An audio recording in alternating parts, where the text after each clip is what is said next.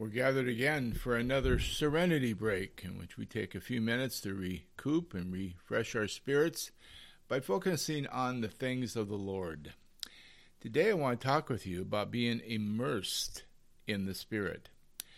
Immersed in the Spirit. In the Gospel of John, chapter 1, we read in verse 32 that John the Baptist gave his testimony. Quote, I saw the Spirit come down from heaven as a dove and remain on him. And I myself did not know him. But the one who sent me to baptize with water told me, The man on whom you see the Spirit come down and remain is the one who will baptize with the Holy Spirit. I have seen, and I testify that this is God's chosen one. End quote.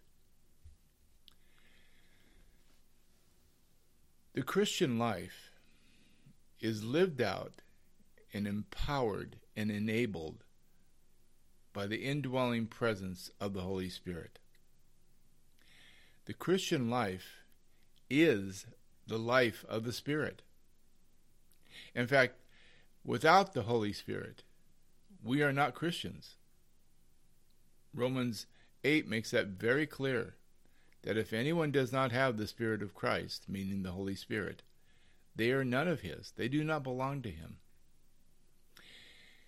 But in our text that we just read here, we're also recognizing that it was the giving of the Spirit to Jesus, the, the Spirit descending and remaining on Him, that signified that the messianic age had begun, that something new was happening.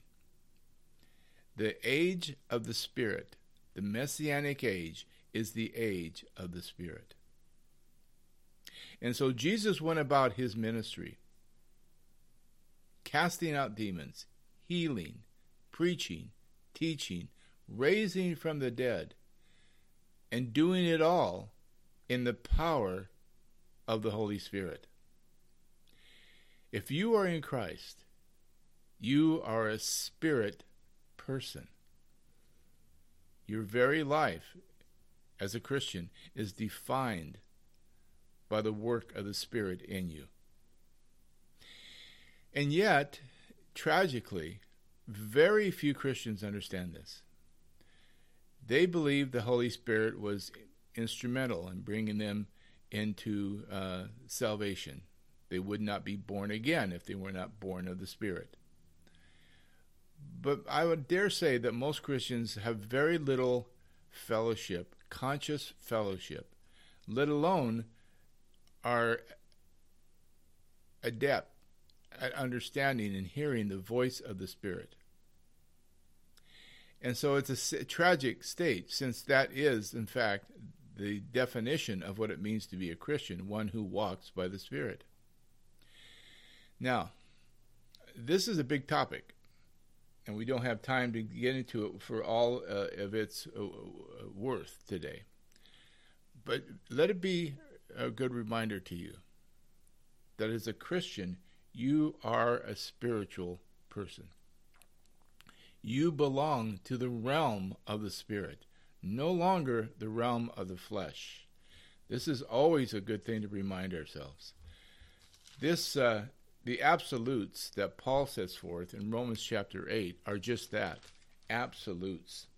When he says in verse 9 of chapter 8 of Romans, You, however, are not in the realm of the flesh, but are in the realm of the Spirit, if indeed the Spirit of God lives in you. And if anyone does not have the Spirit of Christ, they do not belong to Christ. But if, if Christ is in you, then even though your body is subject to death because of sin, the Spirit gives life because of righteousness. And if the Spirit of Him who raised Jesus from the dead is living in you, He who raised Christ from the dead will also give life to your mortal bodies because of His Spirit Spirit who lives in you. Now, that's the indicative, meaning that is just simply defines the Christian. You are no longer obligated to the flesh. You no longer belong to the realm of the flesh. You no longer belong under the domain of Satan. You no longer belong under the law. You are under grace, as evidenced by the fact that you are under the Spirit. You are under the influence in the realm of the Spirit. Now, those are the indicatives. That is the great reality. And you did not get yourself there. That's just inherent in what it means to be a Christian, saved by grace through faith alone.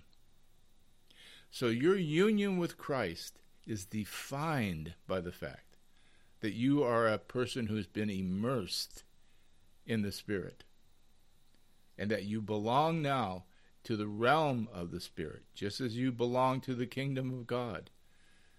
You are a new creation under a new covenant, the new covenant of the Spirit of life, not of the letter, for the letter kills, but the Spirit gives life.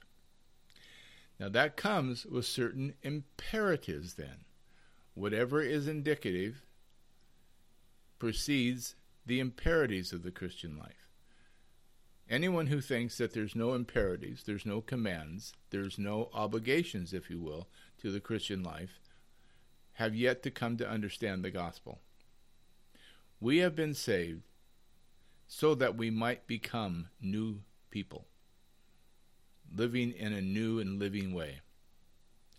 And so the imperatives in Romans chapter 8 begin in verse 12, where he says, Therefore, brothers and sisters, therefore, what's the therefore, therefore? it's therefore because you are now people of the Spirit. Therefore, brothers and sisters, we have an obligation. But it is not to the flesh to live according to it. For if you live according to the flesh, you will die. But if by the Spirit you put to death the misdeeds of the body, you will live. For those who are led by the Spirit of God are the children of God. See, very important. It defines who you are as a ch- child of God, to be led by the Spirit. The Spirit you receive does not make you slaves so that you live in fear again, as was so aptly defined in Romans chapter 7. Rather, the Spirit you received brought you about your adoption to sonship, someone in full inheritance and by him we cry, Abba, Father. Verse uh, 16 The Spirit Himself testifies with our spirit that we are God's children. That is a spiritual birthright of yours. It isn't just for those who, as some of the old Puritans used to say, was just for the spiritually elite. No, no, the Spirit Himself testifies with all believers that we are God's children. Now, if we are children, then we are heirs, heirs of God, and co heirs with Christ, if indeed we share in his sufferings, in order that we may also share in his glory. End quote. So, you as a Christian must understand if you're going to have peace of mind, be mentally and spiritually and relationally healthy, that you no longer belong to this present evil age. You are now a citizen of the kingdom of God. You no longer belong under the old covenant, for you are under a new covenant, consecrated by the very blood of Jesus himself. And this means that you are now in the realm of the Spirit, not of the law and that we walk by the Spirit. And therefore, by the Spirit, we do not fulfill the deeds of the flesh, but instead we bear the fruit of the Spirit within community. So you have been immersed by the Spirit, in the Spirit, through the Spirit. You are a spiritual person. It is your spiritual birthright to walk in the power of the Spirit. Amen.